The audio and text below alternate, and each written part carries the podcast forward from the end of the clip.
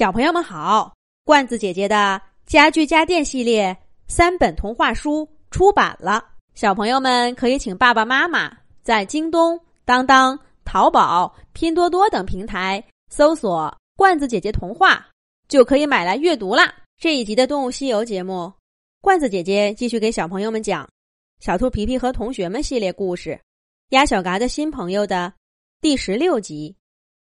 鸭小嘎本想保守着他跟小黑的秘密，可是现在兔外婆他们已经见过小黑了，也去了他们差点出事的湖心，再也没有隐瞒的必要了。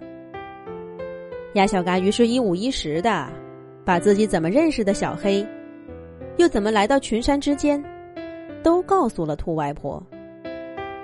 兔外婆频频点头，时不时跟队员们对视几眼。有一位科考队员拿着一个本子，一边听鸭小嘎讲，一边记录些什么。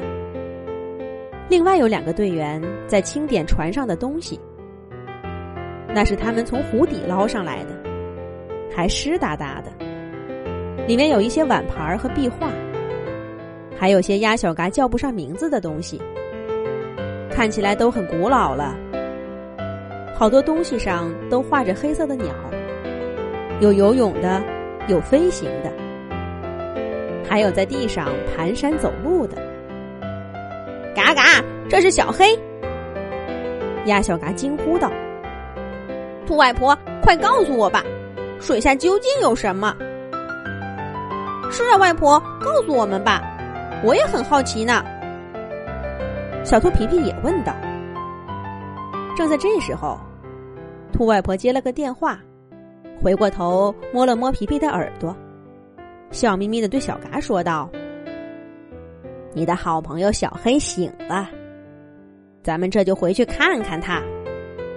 我跟你们一起说吧。”船队悠悠的驶过峡谷，鸭小嘎抬头看天，好像有两只小鸭子翩翩起飞，一只是他，一只是小黑。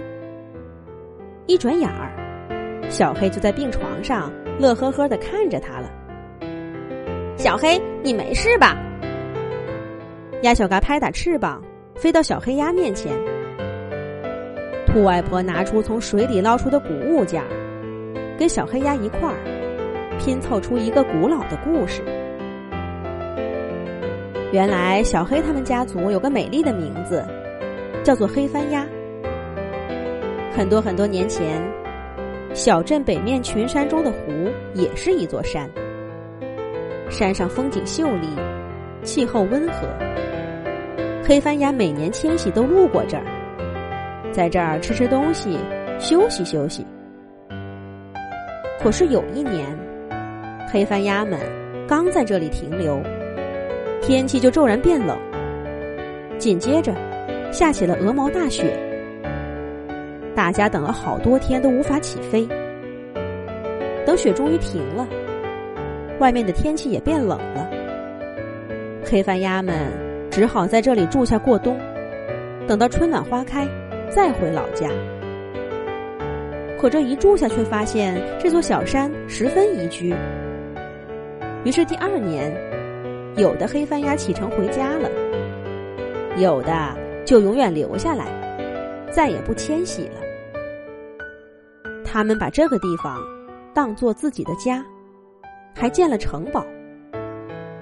不过，突然有一天，那座小山中心升腾起一团火焰。原来那是一座火山，现在火山爆发了，滚滚浓烟瞬间把整座山给淹没了。大火燃烧了很久，只有当时被藏在峡谷另一侧的一些小鸭幸免了。他们就是小黑的祖先。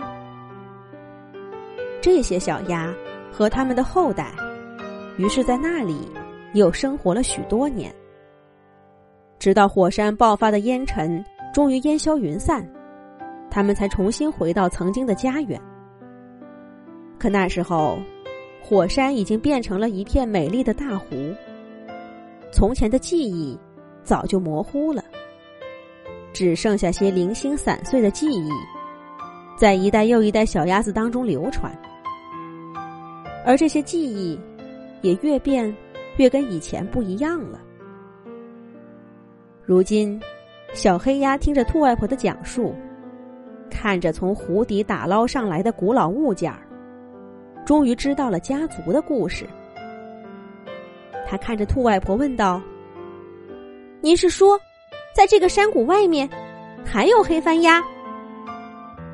兔外婆点了点头说：“没错，我们这次来，就是因为其他地方的黑番鸭。”讲起了你们的故事，我们这才决定到山谷里来看一看。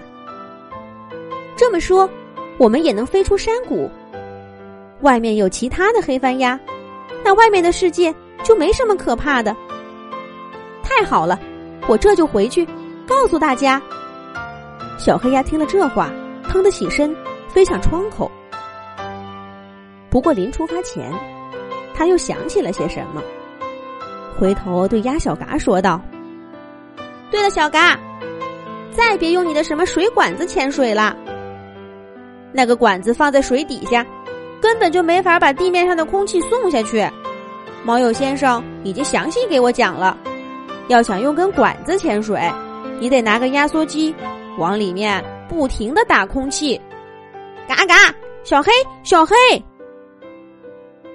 鸭小嘎还没反应过来，直呼唤着远去的朋友。可是小黑鸭的身影很快就消失在碧蓝的天空上。不过没关系，估计再过不了多久，他们又会见面了。他们会经常见面，因为北方的群山，外面的世界，都已经不再是什么秘密了。